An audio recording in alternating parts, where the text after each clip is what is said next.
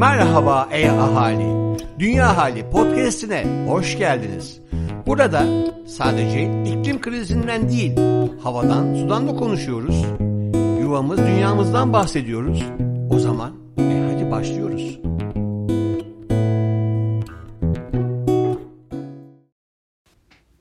Merhaba, ben Selin Gören. Dünyamızın geleceği için hem endişeli hem de umutlu bir iklim aktivistiyim. Dünya Ahali'nin yirmi üçüncü bölümünde size ben eşlik ediyorum. Hazırsanız başlayalım. Selam dünyalı. Biyoçeşitlilik üzerine yapılan bir araştırmaya göre biz insanlar dünyadaki canlıların yalnızca yüzde sıfır virgül sıfır bir'ini oluşturuyoruz. Konu etkimize gelince karşılaştığımız olumlu ya da olumsuz sonuçlar yaratabileceğimiz fark konusunda net bir tablo sunuyor. Henry David Thoreau diyor ki, doğa bir alternatif değil, yaşamın ta kendisidir. Bunca canlıyı barındıran denge içerisinde doğadan seçtiğimiz alternatiflere uymasını beklemeyi bırakıp yaşamın ta kendisine, dünyanın bizi yaşatmak için sürdürdüğü düzene göre kültürel bir değişim geçirmemiz gerekiyor. Bu değişim yolculuğu için başlattığımız projelerimizden biri ise Yuvam Dünya Kitaplığı. Kitaplığımızın ilk kitabı Muz Ne Kadar Kötüdür'ün raflarda yerini aldığını sizlerle paylaşmaktan büyük mutluluk duyuyoruz. Bu haftanın sayısı, projemizin hikayesi ve ilk kitabımızı ele alan parçalarla sizlerle. İklim sözlüğü. Karbon ayak izi nedir? Karbon ayak izi, bir kişi, olay, kurum, hizmet veya ürünün neden olduğu toplam sera gazı emisyonlarını ifade eder. Sera gazları yalnızca fosil yakıt kullanımı sonucu ortaya çıkan karbondioksitten oluşmaz. Metan, azot oksit, su buharı gibi gazlar da bu sınıflandırmaya dahildir. Karbon ayak izi direkt veya dolaylı yollardan oluşabilir. Örneğin bir oyuncağın karbon ayak izi yalnızca üretimi ve taşınması sırasında oluşan karbondioksit emisyonlarını değil, kullanılan plastiği oluşturan kaynakların yer altından çıkarılması, işlenmesi gibi süreçlerin karbon ayak izini de kapsar.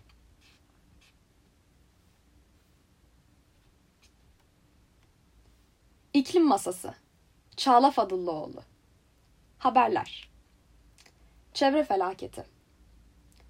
Rize'de etkili olan sağanak yağış, sel ve heyelana neden oldu. Bazı evler çökerken toplamda altı kişinin hayatını kaybettiği belirtildi.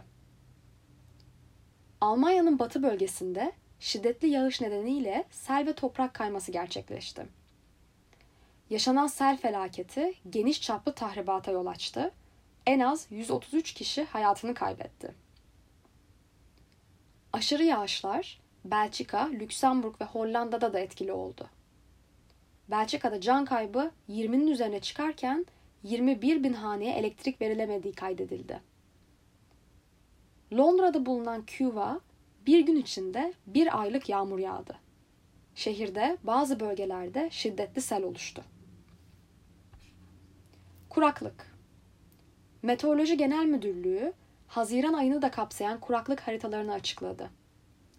Son üç ayın kuraklık haritasına göre Türkiye'nin doğu bölgeleri başta olmak üzere birçok bölgede en yüksek kuraklık seviyesi olan olağanüstü kuraklık mevcut. Tarım, gıda ve enerji sektöründe yaşanan olumsuzlukların yanında doğal göllerin kuruması hayvanların yaşam alanlarını bozdu. Türkiye'nin ikinci en büyük gölü olan Tuz Gölü'nde yüzlerce flamingo ölü bulundu. İklim krizi. Avrupa Birliği hazırladığı kapsamlı iklim eylem paketini kamuya duyurdu. A B'nin sera gazı salımlarını iki bin otuz yılında bin dokuz yüz doksan seviyesine göre en az yüzde elli beş oranında azaltmayı hedefliyor. İklim eylem paketinde öne çıkan başlıklardan bazıları şu şekilde. A B karbon emisyon ticaret sistemi için belirlenmiş üst sınırın daha da düşürülmesi, havacılık sektöründe ücretsiz salım izninin kaldırılması, üye devletlerin karbon ticaret gelirlerinin tamamını iklim ve enerji ile ilgili projeler için kullanması, iki bin otuzda yenilenebilir enerjinin payının yüzde kırk'a çıkarılması, iki bin otuz beş yılında arazi kullanımı, ormancılık ve tarımda iklim nötr duruma gelinmesi, yeni bir sınırda karbon mekanizması ile ihracatta karbonun bir fiyatının olması ve bu sayede karbon sızıntısı adı verilen kavramın engellenmesi. Yuvam Dünya Kitaplığı, Kıvılcım Pınar Kocabıyık. Bir gün artık bugün. İklim aktivisti Greta Thunberg diyor ki, şu anda en çok ihtiyacımız olan şey elbette iklim eylemi. Ancak bunu başarmak için farkındalığa ve insanların şu anda gezegende neler olduğunu ve belki de olmadığını anlamasına ihtiyacımız var. Belki de bir sosyal hareket yaratmalıyız. Ezbere aldığımız alışkanlıkları değiştirmeliyiz. Çünkü eğer değişimi talep eden ve bunları savunan yeterince insan olursa ve bu insanlar bir araya gelirse o zaman kayda değer bir kitleye ulaşırız ve artık görmezden gelinmemiz mümkün olmaz. Greta haklı. İklim krizinin etkileri her geçen gün artıyor. Endüstrileşme öncesi döneme göre ortalama bir virgül iki derece sıcaklık artışı gerçekleşmiş durumda. Küresel çapta çok sayıda çevre felaketi yaşıyoruz. Son yıllarda iklim krizine bağlı aşırı doğa olaylarının bedeli çok ağır oldu. kovid on dokuz pandemisi ise bize doğa ve iklim dostu yaşamın önemini hatırlattı. Peki bu konuda biz ne yapabiliriz? Zararın neresinden dönebiliriz? Nereden başlayabiliriz? Bireysel karbon ayak izimizi azaltmaktan başlamaya ne dersiniz? Artık geleceğimiz için birlikte mücadele etme zamanı. Ve iklim kriziyle mücadele büyük bir kültür değişimi gerektiriyor. Rutinimizi gözden geçirip iklim dostu bir yaşam biçimini benimsemeliyiz.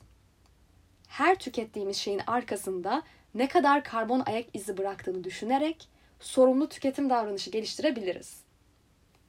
Karbon ayak izini hesaplarken üretim, enerji tüketimi ve ulaşım da dahil olmak üzere tüm yaşam döngüsünü düşünmeliyiz. Bireysel önlemler değişim için sanıldığından çok daha önemli bir katalizör.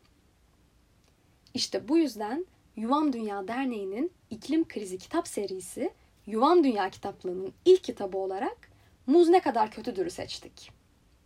Çünkü bu kitapta her şeyin karbon ayak izinden bahsediyor. Bu kitapta edindiğimiz bilgileri uygulayıp çevremizle paylaşarak kolektif zihniyeti değiştirmede pay sahibi olabiliriz. Unutmayalım, yuvamız dünya için hep beklediğimiz o bir gün artık bugün. Dünyaya sevgi ve saygıyla.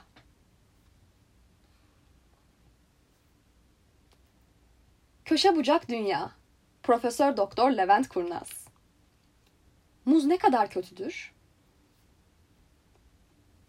İnsanlık, yeryüzünde var olduğundan bu yana gezegenin kaynaklarını sanki hiç bitmeyecekmiş gibi kullandı.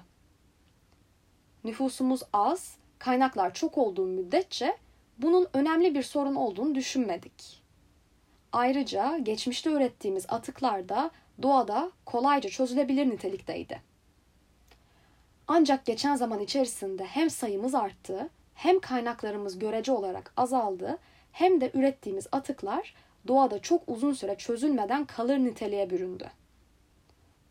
Oysa bu üç problem, yani nüfus artışı, kaynak kısıtlılığı ve atıklarımızın gittikçe doğaya ciddi zarar verir niteliğe dönüşmesi, uzun süredir doğayla sürdürdüğümüz ilişkiyi bozmuş durumda. Bu konuda yapılan çalışmalar da Paris İklim Anlaşması'ndan Birleşmiş Milletler sürdürülebilir kalkınma amaçlarına kadar uluslararası çabaların bilimsel temelini oluşturuyor. Kısaca yapmamız gereken doğanın kaynaklarını yenileyebileceğinden fazla tüketmemek ve gezegenimizi doğanın temizleyebileceğinden daha fazla kirletmemektir. Gezegenimizin sınırları denen bu kavram bizlere iklim krizinden ozon tabakasındaki incelmeye kadar çeşitli alanlarda tehlike sınırlarını çiziyor. Bugün durduğumuz noktada biyoçeşitlilik kaybı, aşırı suni gübre kullanımından dolayı denizlere akan azot ve fosfor ile iklim krizi gibi problemlerde tehlike seviyesinin üzerine çıkmış durumdayız.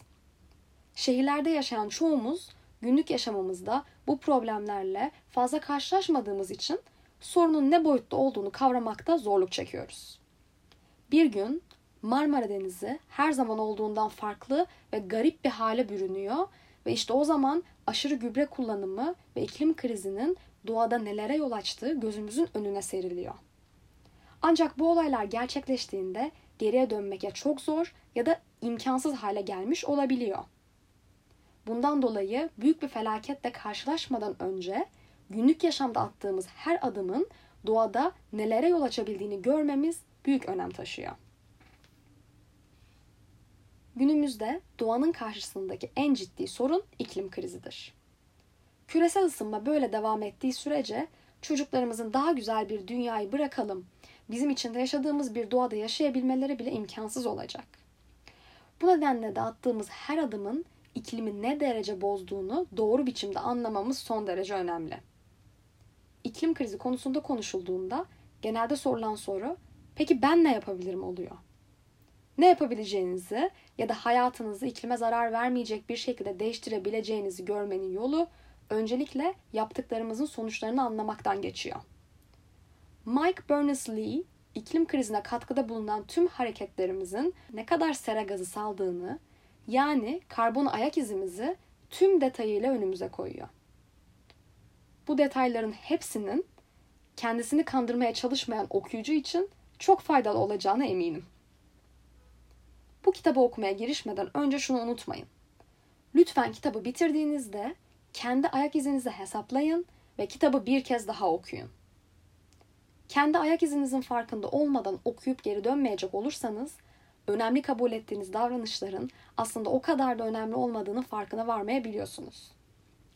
Mesela fazla karbon salmamak için gömleğinizi altmış derece yerine otuz derecede yıkayıp, sonra da o gömleği giyip ayda bir okyanus aşırı uçak seyahati yapıyorsanız, gömleği yıkadığınız suyun sıcaklığı yerine hayat tarzınızı değiştirmeye daha fazla ihtiyacınız var demektir. Muz ne kadar kötü? İklim krizine az etkimiz olan noktalardan başlayarak, insanlık olarak en fazla etkimiz olan kusurlarımıza doğru devam ediyor. Bu nedenle başlarında fazla takılmayın, ilerledikçe yaptıklarımızın ne ölçüde zararlı olduğunu kolayca göreceksiniz derim. Unutmayın, elinizdeki bir roman değil, bir başvuru kitabı. Hem de sık sık açıp tekrar okumanız gerekecek bir kitap. Yuvam Dünyalılar ne yapıyor? Ebru Özmen biter. Çocuklarımız için iklim dostu etkinlikler. Geziyoruz. Atatürk Arboretumu, İstanbul Sarıyer. Arboretumlar, bilimsel araştırma ve gözlem amacıyla emek ve sabırla meydana getirilmiş canlı bitki müzeleri. Atatürk Arboretumu, bitkiler hakkında bilgi vermek, çevre koruma bilincinin gelişmesine katkıda bulunmak, dünyanın tüm endemik bitkilerini iklimin izin verdiği oranda bir araya toplayarak insanlara tanıtmak ve nesli kaybolma tehlikesi altında bulunan bitkileri koruma altına alma amacıyla kurulmuş. İçinde çok çeşitli türde ve çeşitli ağaçlar, bitkiler, göletler, yürüyüş parkurları bulunuyor. Atatürk Arboretumu, çocuklarınızı muhteşem bir doğa ve ağaçlarla buluşturabileceğiniz harika bir yer. Kampa gidelim mi baba? Ekolojik çocuk kampı. Beykoz Parmakamp Öğümce yerleşkesi. otuz bir Temmuz - bir Ağustos iki bin yirmi bir. Kampa gidelim mi baba? Kampçılık sporunun hangi yaş olursa olsun çocuklarla da yapılabilmesi için geliştirilmiş toplumsal bir proje. Böylelikle çocuklarımıza doğanın değerini daha iyi anlatabilmek ve doğayı korumayı öğretebilmek hedefleniyor. Parmakamp, çocukların günlük doğa etkinlikleri sayesinde farklı yöntem ve düşünce biçimleriyle tanışmaları için tasarlanmış. Kamp alanı ise büyük bir yeşillik ve çocukların rahatlıkla oynayabilecekleri güvenli bir ortam olarak hazırlanmış. Doğa farkındalığını arttırıcı, tekrarı çoğaltmak ve böylelikle doğa bilincini kalıcı olarak içselleştirmek için bol yürüyüş, hikaye, masal, gözlem, yağmur, sis, soğuk, sıcak, su, güneş, çamur gibi ne varsa olduğu gibi karşılama, dayanışma, yardımlaşma, eğlence amaçlanıyor. Dünya ahali, Yuvam Dünya ve Boğaziçi Üniversitesi İklim Değişikliği ve Politikaları Araştırma Merkezi İşbirliği'nde B M W'nin desteğiyle yayınlanmaktadır. B M W'i, sürdürülebilir mobilite için kapsamlı çözümler sunar.